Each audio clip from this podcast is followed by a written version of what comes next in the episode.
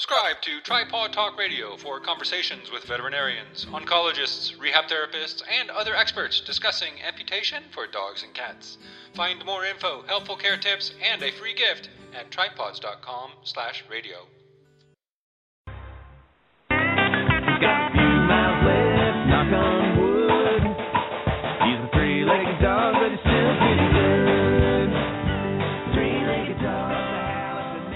Thank you for tuning in to Tripawd Talk Radio, where we're spreading the word that it's better to hop on three legs than limp on four. Hosted by Jim and Renee and Wyatt Ray of the Tripawds blogs community at tripawds.com. Jerry's place for canine amputees and their people.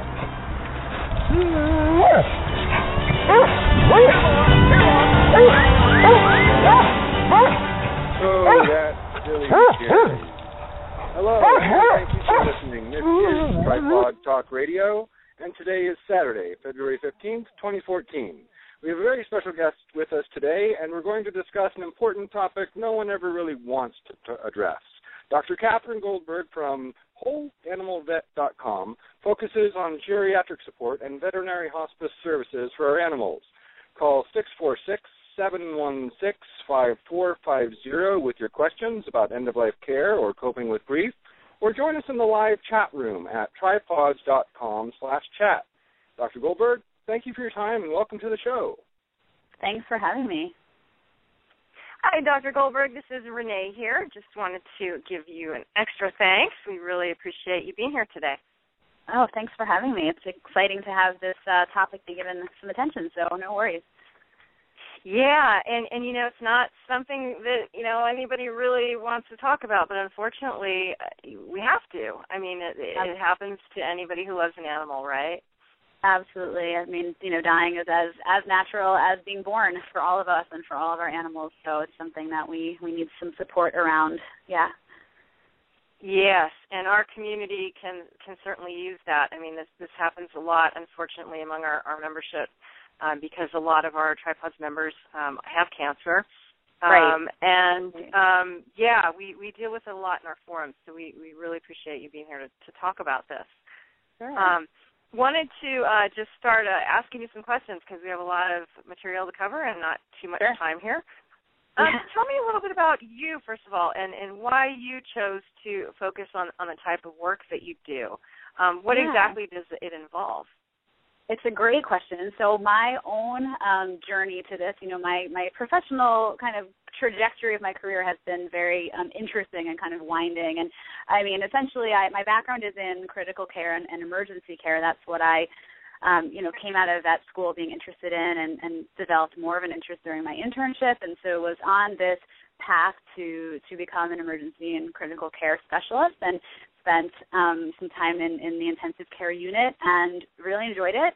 Certainly learned um, a tremendous amount and really enjoyed that intensive, um, you know, medical training. Um, but I found that as I was caring for these very sick, you know, um, often dying animals um, in the intensive care unit and really seeing the disruption of the bond between people and their pets, it, I really, over time, quite honestly, became very consumed by the questions of, of how we're doing this work and, and the ethics of end of life and uh, you know intensive care for for animals and so I just became incredibly fascinated by it. Um, it occurred to me that no one in my professional world was really having these conversations and I was fascinated by that as well. And so it really became my focus. Um, simultaneously I you know, I, I've had an interest in bioethics and, and in human end of life care, and so I also became a trained human hospice volunteer with with Hospicare and palliative care services of Tompkins County. That's our local human hospice organization. Um, and so, I- you know, I became very inspired by by that organization and those people doing that work. And so that was an invaluable experience. You know, be, really having a familiarity with the delivery systems and the philosophy of care that drives, you know, in human medicine. And so I really saw a tremendous opportunity to kind of translate that into veterinary care. And then Mhm. also, somewhat simultaneously, it was kind of an interesting confluence of factors. My beloved dog, Griffey, um, was diagnosed with cancer. And so I found myself on kind of the other end of, you know, other side of the exam table, as I said in, in the blog entry that I that I submitted, you know, through the Tripawds blog. And um, it was a very powerful experience having that um, you know, as a as a client, as a as a pet caregiver, as opposed to a veterinarian. And so those three factors, like all just kind of swirled around um, simultaneously, Hmm. and and my interest in in veterinary hospice and palliative medicine was born. I guess that's the the brief version of like all the different factors.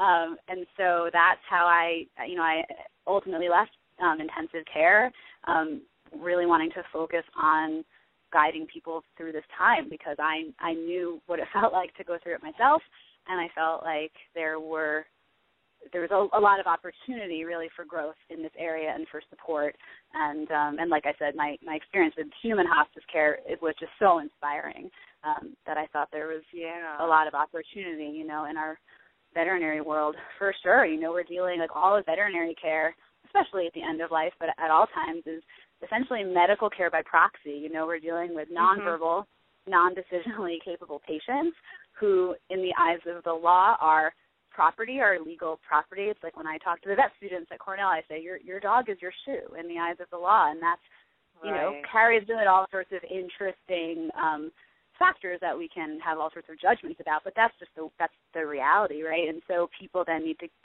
make decisions on behalf of this family member so in the eyes of the law it's, it's property but greater than 80% of Americans say that you know they believe and they feel that their pets are their family and so we need to have support structures in place to kind of deal with that you know that disconnect and then meanwhile pay for veterinary care out of their pocket. So I find it Mhm. just really fascinating. You know, the there's rich ethical terrain I think to deal with with all of this stuff. So yeah, that's how. That's how I, I do too. Do Do you think the reason why, uh, up until recently, veterinary medicine hasn't really approached this topic is because our uh, definition of a, a pet is is changing and, and has changed into a family member? Um, it, it seems like things are a lot different than even when I was a kid, and I'm not that old. Yeah. And I'm wondering Right. if if you think your field is growing because of that. I think that's a. I love this question. I think that's a great question, and um, I think, I mean, yes. I, I guess the, the the very brief answer is absolutely. You know, I think that all of um, you know the the progress and forward momentum of, of veterinary care in general. I think all of that comes from the fact that our relationships with animals, you know, is changing, and the role that animals have in our lives it, that's changing too. And it, it's really no longer the case that when animals get sick, we just kind of say we're done, you know. And and so that um, certainly translates, you know, specifically to, to end of life care and and a, a, a strong focus on human animal bond, which I'll certainly address in a second. But I, I also think that you know, it's not just hospice. I mean, if we think of the evolution of, you know, ophthalmology or radiology or neurology or, you know, take any veterinary specialty, I, you know, I hear a lot from people, um, well, we never used to clean our dog's teeth, you know, for example, like Right. dental care or something. I think that people talk about all the time, like, well, what's going on these days? Like, why do we all of a sudden have to take care of our pet's teeth? And and so, you know, it's just an evolution. It's just progress. Um, you know, the the model of care is such that if my dog now, you know, had an eye problem, I would take her to an ophthalmologist. And and um, certainly not everyone feels that way, but that is. Um, you know that's what's available now and so i think that's changing our model of care. So i think that you know there are lots of other specialties that are that are new too. You know the critical care college for Mhm. example is is new newer. Um you know dentistry for example behavior you know there's now an animal welfare college there's a rehab and re- you know rehabilitation and sports medicine college. So all these things it's an evolution. But um certainly I, I definitely agree with you that that hospice and palliative medicine in particular is expanding and becoming more uh, you know, certainly requested and, and more um, highly regarded and something that's being discussed because I think, you know, the end of lives of, of animals to me, I mean my strong belief is that this is a very a particularly important time for us with our animals. I think that it, you know, is a very um, unique time that of the bond that we share with you know between human family members and and our pets and so animals are living longer and and the options for their care are certainly expanding. And it's like this dizzying array of of options. And and so that's really wonderful in one regard but it also can be very confusing and very um challenging. And I you know there's certainly especially with finances and you know what's the burden of caregiving and can we really do all of these things? Just because I can put your dog on a ventilator doesn't necessarily mean I should, you know. And right. so that's really with any intervention, I think it's important to, to think of it that way. And so, yeah, absolutely, people need support um, as their animals age. You know, it's it's a reality for more and more and more people now that their animals will live longer, and as a result, we're going to be Mm-hmm. dealing with more medical issues, just like we just like we do with people. So, yes, absolutely, the the bond that we share with animals and the relationship that is changing is is largely driving driving this care. I mean, you know, the human human um, interactions in our in our society now Mhm. arguably they're, they're getting weaker, but the human animal interactions are are getting stronger. So we need support. Isn't that interesting? I yeah, I mean like I have a you know a colleague of mine who says we don't even date in person anymore. Um, you know, but but who's there with you, you know, when we're all interacting with social networks and media and all these kinds of things and like the dog is there, right? Like with their head on your lap, like the cat right. on your computer while you're, you know, dating online. I mean it's like fascinating to me the the relationships that we have with with our animals. They are getting stronger and stronger and stronger. And so, you know, people could argue, well, are we hyper attached? Well, well, maybe, but the reality is it's not changing anytime soon. So we need to, you know, support that. Absolutely, and because our our members are, are really enlightened and and just really really care about about their animals, um, I know that they can help spread this message. So Absolutely, yeah, it's a no-brainer about- for people who share. Yeah, right, sorry, right. I mean, and yeah, for people who No, share their lives with animals, like this is no, this is a no-brainer. Like your readers and your community, your support network, these, this is like preaching to the choir, you know. Well, yes and no. I mean, and a lot of people still don't know what options are are out there um, For sure, for, for sure, palliative care and, and end of life choices. So let's let's talk about that a little bit. Um, when Yeah. is is palliative care an option um, for for pet parents? Um, how do you know when it's it's time to consider Mhm. it? Um, is it ever too soon if if your animal has just been diagnosed with with a terminal condition? When is Mhm. this something that you should start thinking about? Mm-hmm. It's a great. I love this question as well. It's a great question. I think one important distinction is, you know, between you know palliative medicine and hospice. They get they get lumped together for sure for very good Mhm. reasons. Um, but it is important, I think, to understand that you know palliative medicine. That what we're talking about when we say we're going to palliate something is we're going to um, relieve the symptoms and signs and undesirable kind of clinical effects of disease. Um, we're trying to make that patient more comfortable. We're going to try to deal with symptoms rather than curative treatment, which you know the goal of which is to eliminate the disease, to get rid of it, to cure it. Um, and so we can palliate all sorts of things. You know, pain management absolutely is probably the number one thing that I deal with, or certainly you know within the top three. Um, and so when people think of palliative care and palliative medicine, I think they very appropriately and correctly think of of pain management. Um, but that's just Mhm. one thing that we're palliating. You know, we, we palliate diarrhea and GI distress, and we palliate vomiting, and we palliate, you know, certainly cognitive issues um, in dogs and behavioral dysfunction, and you know, ulcers in the mouth and reflux, and like all these different things that can be clinical manifestations of a variety of diseases. And so, um, in terms of true palliative medicine, it is never too soon to start that. That's that's an approach Okay. to care that in human medicine absolutely is becoming integrated earlier and earlier. You know, the, the model of care, the kind of new model of care is to have curative and palliative care teams working with patients and with families together at the same time. And so Mhm. at the beginning of care, kind of at the onset of, you know, after diagnosis with, with human medicine, for example, the, the curative care team, like they're really amped up and they're doing um, the majority of of the care. And if we think of this like on a visual, it's you know it's like this arc that's going up and up and up, and the curative care team is doing a lot, and the palliative care team they're on the surface, they're you know in the background there, but they're doing less. And as the disease trajectory progresses, and as the need for and the success of curative treatment wanes, the palliative care team they're amping up, you know, and then their trajectory goes Mhm. up, and then the team is is in place to then smoothly transition into hospice and then bereavement, you know, after after death. And so that's the model of care that is really driving me, like driving my professional, Mhm.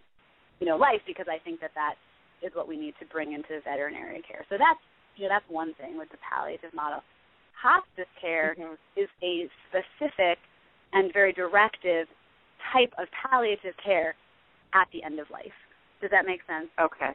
So, Yeah, So so you for- hospice for care clearing that up. certainly yeah, I- you know, so so hospice care is our definition I think in veterinary care is is a pickle. It's a little bit murky largely because we don't have the ability um or sometimes we have the ability but we just for various reasons and limitations within the veterinary world we we're not diagnosing terminal illness and certainly not as early as we are in human medicine and we may not even be diagnosing it as completely to be honest. You know we have many patients who we have a suspicion of what their diagnosis is and we may or may not actually have have a diagnosis. And so it, it begs the question i think of what is terminal in an animal you know whose whose life very honestly we can end legally at any time. So so what's Right. terminal you know? And i find that another very interesting ethical discussion you know is um you know obviously cancer and you know neoplastic diseases cancerous diseases and malignancies are kind of the the example that everyone goes to because typically that's that's terminal illness. And so that's easier to to argue Mhm. that it's terminal illness. But what about organ failure of any kind? You know what about kidney failure in a cat or a dog? What about liver disease such that you know it's so unmanageable for either the family human family or the you know symptom management of a pet that then that becomes a life limiting disease such that then it is terminal what about immune mediated diseases you know where we're sending animals home on eight nine ten different medications and some have to be given with food and some have to not be given with food and we have to give it multiple times a day and people are working and we're really it's very challenging, you know, to treat these animals. And so is that pet, you know, that pet terminal? Well, I don't know. so Yeah. with human medicine, we have more of a, you know, when people are admitted onto a hospice census, for example, for their hospice, you know, their Medicare benefit to to kick in, we have to have a diagnosis and we have to have an anticipated trajectory of their disease process, and and we don't have that for pets, and so it it changes things a, a bit, but the philosophy of care is still the same. You know, that is Mhm. that additional intervention is kind of unlikely to change the course of a disease, that comfort care and palliating symptoms is the primary goal, that emotional support for the human family members is a primary goal, all of that. You know, that's very, very similar. But but what's terminal in a pet when we have, as I say often, you know, the, the low hanging fruit, right, of legal euthanasia. Uh-huh. So Yeah, Yeah, and and who stuff. who defines that animal's quality of life? I mean, is it you, do you work with the with parents to define that particular animal's quality of life? Mean, it seems to me that you just can't absolutely. make a blanket statement about it for all dogs or all cats Right. or That's absolutely Um, right. yeah, I mean, it's a very individualized model of care. You know, it's absolutely um, each family is different, and each situation is different, and the goals and expectations and fears and deal breakers um, are different with each family. And so, absolutely, yeah. I, I just want to encourage our members to go to the Tripawds Amazon blog. It's amazon.tripawds.com and look up a book that we reviewed not too long ago called The Last Walk. It's um, Uh, the last. Do you know that book? oh, of course, absolutely. Yeah, it's called The Last Walk: Reflections on Our Pets at the End of Their Lives by Jessica Pierce, and Yeah. it's a, a great book that discusses exactly what we're talking about here. So I, I really encourage everybody. It's easy reading. It's it's tough to get through sometimes, but it is an awesome way to start looking at this subject. Oh, Um, I'm so so- pleased that you featured that book. Je- is actually a friend and colleague of mine, and I I know her well, and she, Oh. she's just absolutely brilliant for one, and a Yeah. very thoughtful, extremely. I mean, no one is doing the work that she is doing. Um, she is absolutely a pioneer in this field, and I I cannot say enough good things about her um, thoughtfulness and just neat. absolute brilliance. So yeah, please, please, please read this book. That's wonderful that you're promoting it. I, I'm really excited about that. Yeah, she's fantastic. it, it was a, a a really good book for me to read just because I you know I I didn't it really helped me look at end of life differently and and and say you know what just because a dog is taking eight medicines a day doesn't mean he has a poor quality of life or Right. um I mean it, it's it's just so different for everybody Yeah, and everybody that's at right. tripawds we all go through different experiences so the type Yeah. of work that you do obviously involves a, a really close relationship with your clients. Uh, is oh yes, right? yes, absolutely. Yep, yep. So you get to know them pretty well. How how does it begin when you when you meet with a client when somebody calls you? Are you on a referral basis, or or how does somebody find a, a practitioner like yourself? Yeah, it's a great question. Um, so um, I, it's a good it's a good time to be talking to me because actually last week I had took in five new patients, which is kind of a busy Wow. week. Um, so yeah, it was really it was a wonderful a wonderful week. Um, I was really excited about meeting all of these families, and they each were very individual, and they each came to me with different goals and came to me through different channels. So some people, um, certainly there that will refer them to me, and that's really lovely because I, I am very um, committed to developing a collaborative relationship with the general wellness that's around. So that's that's you know one way that people come to me, and that's super. Um, the other way, excuse me, I'm just getting over the flu. Um, the other way that people come to me, and I would say this is actually probably more common, is that people have had a meaningful hospice experience with a beloved human family member, and then their dog Mhm. gets sick or their cat gets sick, Mhm. and they think to themselves, "Well, gosh, like remember all those wonderful people, you know, who helped us with mom or dad, and like where are those people now, and can do they exist?" And they turn to Google, and um, they find me, and they find other colleagues of mine who are doing this work, and so certainly, you know, the internet has been um, a- a resource for for people. Um, so that's somehow you know sometimes how people are finding me. Um, in my Mhm. local community, I mean, I've been in the community for a while, and I try to do as much outreach as possible. And you know, my friends will. Um, you know, laugh at this, but I, I mean, I am literally willing to talk to anyone at any time, anywhere about veterinary hospice and palliative medicine. Like that, that oh, is how this how this gets going because it's just a term, it's an education piece really and so you know word of mouth and certainly the experience of try you know other families who I've worked with like those families spread the word to other families and then it just kind of is a ripple effect. And I think if you talk to other you know colleagues of mine who are doing this work throughout the country you'll find that that's certainly the case. Um how else do people find me? Um I think that there is uh, certainly a desire for people um, when they have had a terminal or a bad diagnosis given at a vet appointment, you know, they've they've seen their general wellness vet and, and something's not going well. Oftentimes Mhm. there's a desire to reach out for something. And and that something may be different for every family. Um, but I think that people I mean, I strongly believe that people are kind of at their best when they're with their pets. You know, they um, people love talking about their pets and, and these are incredibly important relationships and so I think when things um happen with our bonds and relationships with our pets, we're talking about it all the time. And so we're talking to coworkers and we're talking to friends and family and you know, then that person might say, Oh, I you know, I was talking to this person and she does this thing and then it kind of grows, you know, and that's Mhm. that's how how this kind of happens. Does that answer your question? I, I'm trying to think of what your original question was. Yeah, it does. It does. And I'm I'm actually curious about this organization that you formed, the Veterinary Society for Hospice and Palliative Care. Um, is that is that where people can go and um, find other practitioners? Will it be that kind of um, uh, gathering point for for folks like yourself? Yeah, that so the goal of that organization, um, so Dr. Paige Yaxley, um, she is really the the pioneer, honestly, of of academic veterinary hospice care. She started the hospice care service at Michigan State University.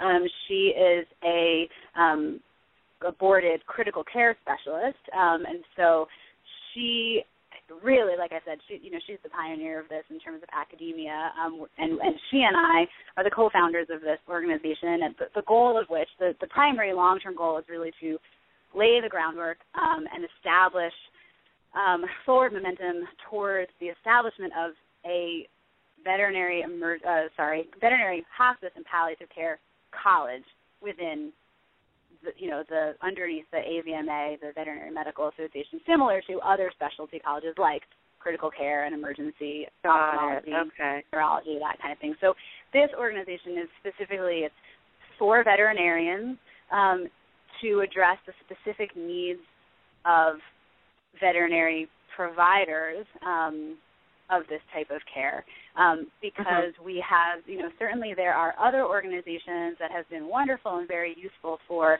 the public in terms of awareness and um, you know, getting more information in general about hospice and, and palliative medicine. The, the International Association of Animal Hospice and Palliative Care is one of those organizations.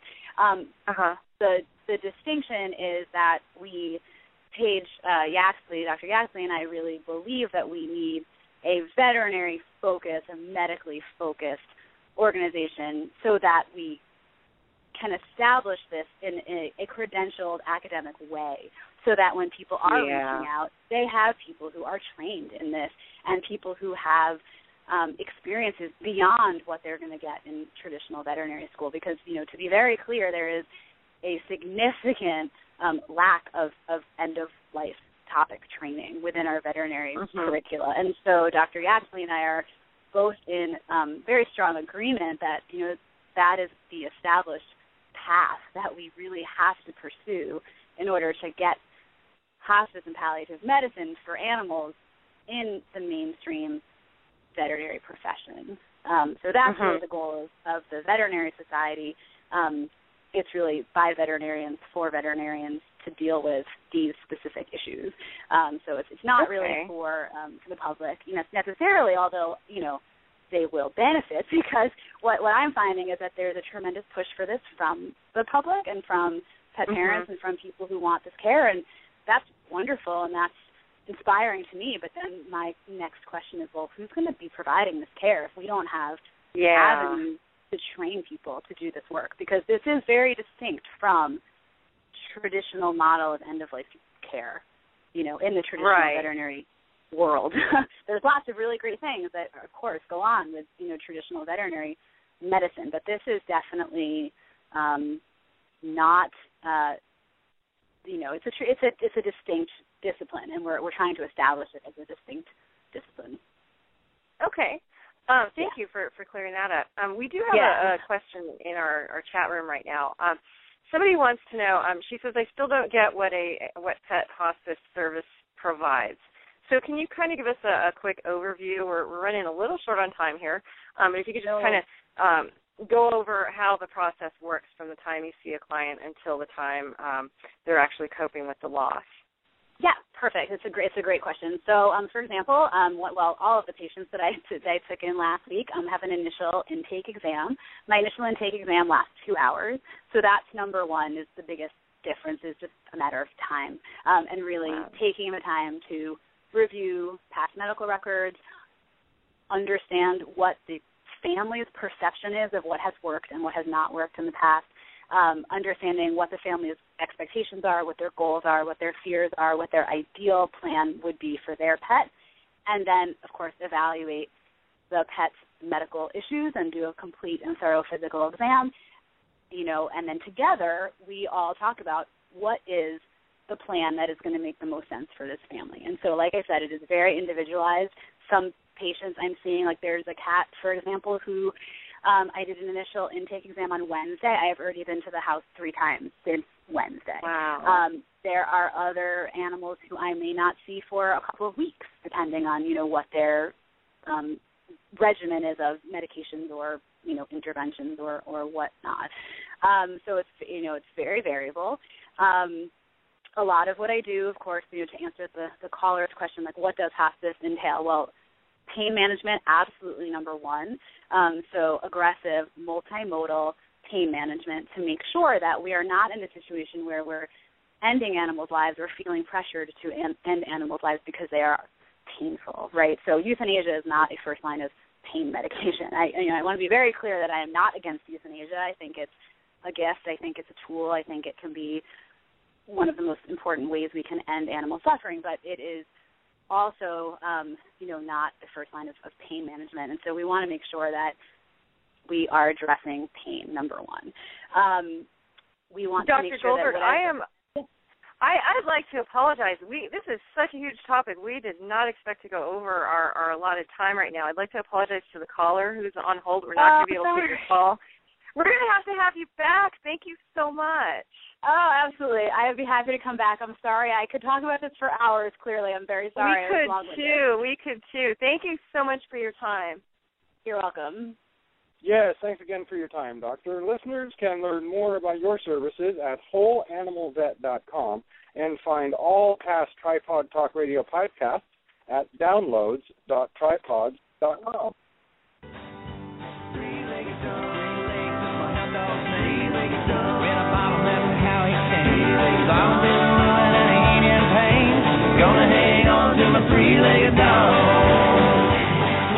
Until next time on Tripawd Talk Radio, learn more about canine amputation recovery and find the best gear for three-legged dogs at tripawds.com.